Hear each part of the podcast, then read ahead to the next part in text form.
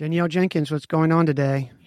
Well, we were just chatting about painting my downstairs that I tackled over the weekend, which was a fun project. I don't know if I could do it for a job or even a business, because I would have to do that. And I don't know if I would do that, but I definitely give my hats off to the people that do, because it is a hard job.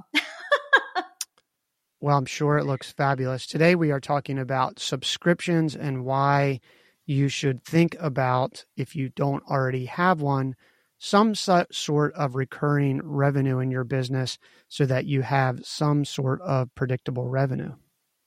Yeah, I think it's a great topic because we oftentimes see the word subscription being used in something like a magazine subscription where you pay whatever, $100 and you get a magazine every month, or you pay for one of those subscription makeup boxes or fishing tackle boxes. I've seen those too. Like, there's so many of these subscription businesses. However, I think if we use the term subscription lightly, and like you said, look at that reoccurring service for businesses, and you can implement something like a subscription product or something even in a service business. But I think just having that repetitive type model, even if you do offer one-time services, and that's kind of what you do in your business, having that repeat business is so important, like you said, for predictable revenue, repeat clients. I know for a fact that having that type of model even helps with customer acquisition costs. It keeps them lower,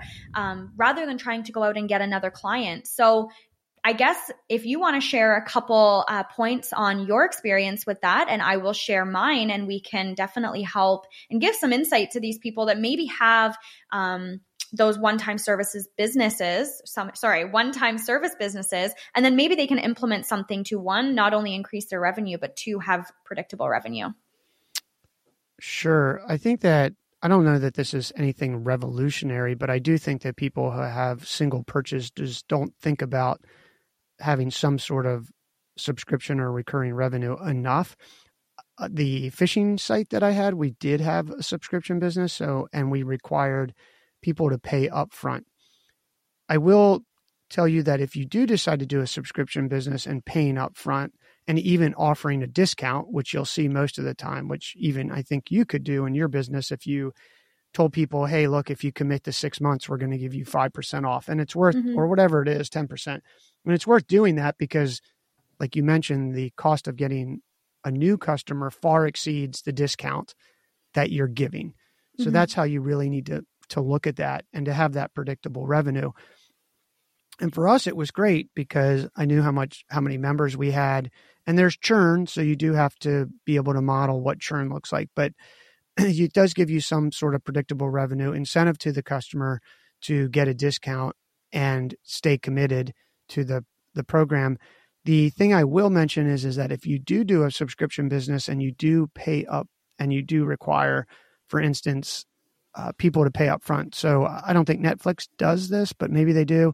I know we pay monthly, but if they were going to offer 12 months and you save 10%, and a lot of software companies do this, software as a services online, especially, they'll say, hey, if you pay annually, we'll give you 15% discount. When you do that, you do have to set it up in your accounting correctly. So you do want to make sure you do that, because technically, if say your subscription is $10 a month with the discount and they pay annually, you have to account for that every month. So you get $120, but in the first month, actually $110 since on your balance sheet as a liability. The reason that's important is for accounting and liability purposes and revenue recognition, because if you got all your members in 1 month and you crammed all your revenue into that year, you could wind up paying more taxes and a higher tax rate on that versus you're expensing it as you should be doing that every month. So I'm only mentioning that not to get into the weeds, but it's a lot of people make that mistake with subscriptions. But in general, for us, those subscriptions have always worked. For me, being in the software business, even in File Finder, we're actually working on our pricing now that we're getting ready to release the app. And we're talking about a yearly subscription versus a monthly subscription. And the subscriptions also help you with transaction fees, because if you can get that money up front and you're paying that credit card fee and transaction fee once, versus I know it could only be 50 cents, but think about 5,000 customers at 50 cents a month times 12 versus one time. You get more money, and that money is just falling to your bottom line.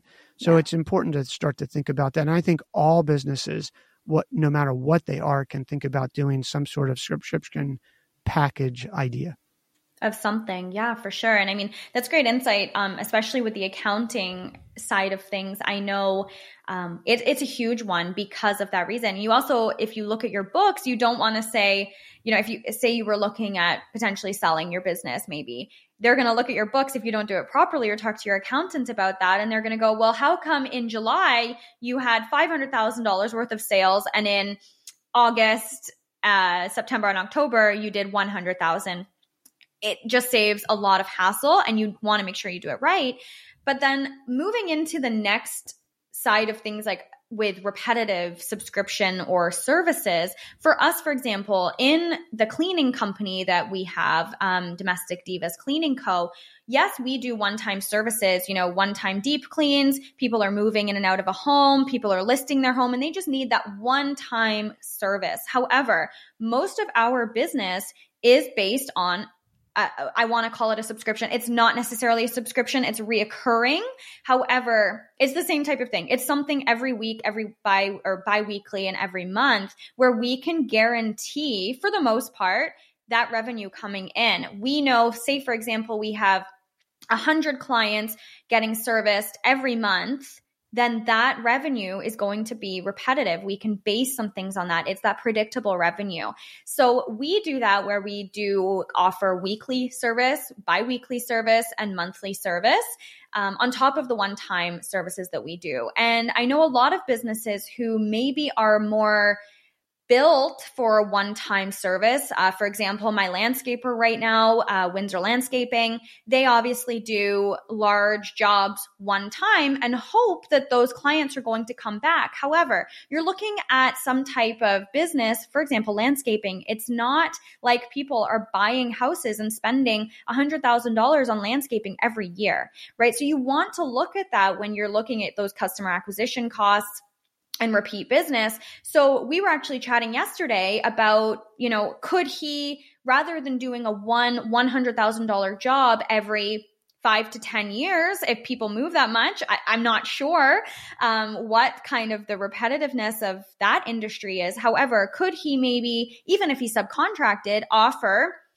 let's maintain your landscaping now, and you can have us come once a week for $100 a month to cut the grass, shine up the rocks that you've, or the pavers that you have laid down, and get the weeds out of the flower beds or something like that. So maybe people who are listening to this, if they have a business that is more of a one-time service, could you implement something that goes with that service that you could do repetitively to, one, increase your revenue, two, have more of a guaranteed revenue, and three, again, you have those customers with you at all times, right? And as much as I love Will from Windsor Landscapes, after this project is done, I'm not going to be giving him any more money, right? And I mean, as much as we're friends, he's not getting any more money from me until maybe in 10 years when we get him to do another project or another property of ours. So with that, I like the guy. I want to be able to support his business, but he doesn't offer anything else on a repetitive level for me to continue that relationship with him and give him money. So that's just an example based on what's happening in my life right now, because we are getting our landscaping done. But it's a prime example of a service that is fantastic and high ticket. However, other than the one-time job, they're not getting repeat revenue that they can guarantee for themselves. So I think it's very important, if you do have a service of any kind, even a product, you could implement a subscription based. Like we're looking at implementing a subscription based for our product line. So yes, we're a service-based business with the cleaning company, but we also have our own product line. So now we're thinking of doing a product line box every month where a client can pay a subscription and get our product, a new product every month from our product line. So again, that's going to be 1, increasing our revenue, 2, holding on to those relationships with those clients, 3, we don't have to spend as much to acquire those clients, and 4, it just keeps that relationship going and we have more money coming in and guaranteed revenue based on that. So I think it's really important for businesses to implement something like this. What are your thoughts, Brandon? I agree. And you can create artificial demand in your business, for instance, by saying, hey, look, if you commit to 6 months or 12 months, we'll guarantee that you'll have your slot. So you don't necessarily always have to discount something. You could just say, hey, if you don't commit to 6 months, I can't commit that on Tuesdays at 10 o'clock, you're going to get your regular cleaning because I've got to fill that slot. So you can create demand that way without, you can offer something. And consistency and quote unquote, your spot could be the incentive for a customer to do that. So I think it's important to, and I think everybody's business has this ability. So you just need to be creative and think about that. And then you're going to have more predictable revenue for your business. And that's always a good thing. So, and more money in your pocket. Yeah, that's always important. More money in your pocket. That's all. Well, and I just want to add to your last comment there about maybe offering a discount or that demand for our service, for example, and all businesses should know this, you don't always have to offer a discount. For us, our clients want us there either on a weekly, biweekly, or monthly basis. We don't offer a discount if they want to do a biweekly service for a year. We also don't hold our clients into a contract. We have service terms, however, but we don't hold them in for a full year, for example. That said, you also have the option of maybe prepaying, like Brandon said, like you would with a magazine subscription. So, we could, for example, like our clients, if they're on a biweekly basis, they, after the service, every 2 weeks on a Wednesday afternoon, they get an invoice, they pay by e-transfer or credit card, whatever they want to do in that regard. So rather than waiting to pay after every service, say we could send or have the option for them to pay for the whole year up front, and they would get, say, 15% off, or the last month would technically be free service or something. So that's also something to look at, but you don't necessarily always have to. It really just depends on your cash flow, on your how your business wants to operate. If you want to get money now and have everything up front, then maybe implement that. Maybe say we can hold you for on a biweekly visit, even for landscaping. I know a lot of them do. You pay for the whole summer up front. You get 15% off, from April to October for grass cutting, all of those types of things. So there's so many options. And I think, like Brandon said, if you're creative and depending on what works for you, then try it. And it's great. It keeps those clients around all the time.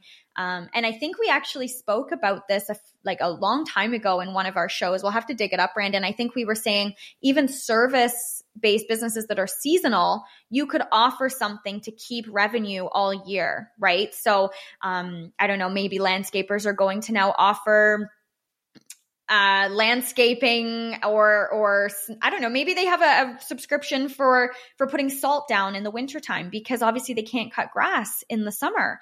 Or sorry, in the winter. So then they can maybe adjust their subscription where from, summer months they do grass cutting and winter months they shovel your walkway and put salt down for you. So there are creative ways to, one, always have income coming in, always have guaranteed revenue and more predictable revenue. So just be creative. I think it's great for everybody to do something like this. I agree. So if you're listening or you are listening, the ball's in your court. If you come up with something creative in a business or industry that's uncommon, please write into Danielle and I, and we'd love to share that with the audience on the air and give you credit and give you some promotion for your business. Yeah. Danielle, this was fun. Listeners, hit follow and make sure that you don't miss any of our future episodes. See you, Danielle. Bye, everyone.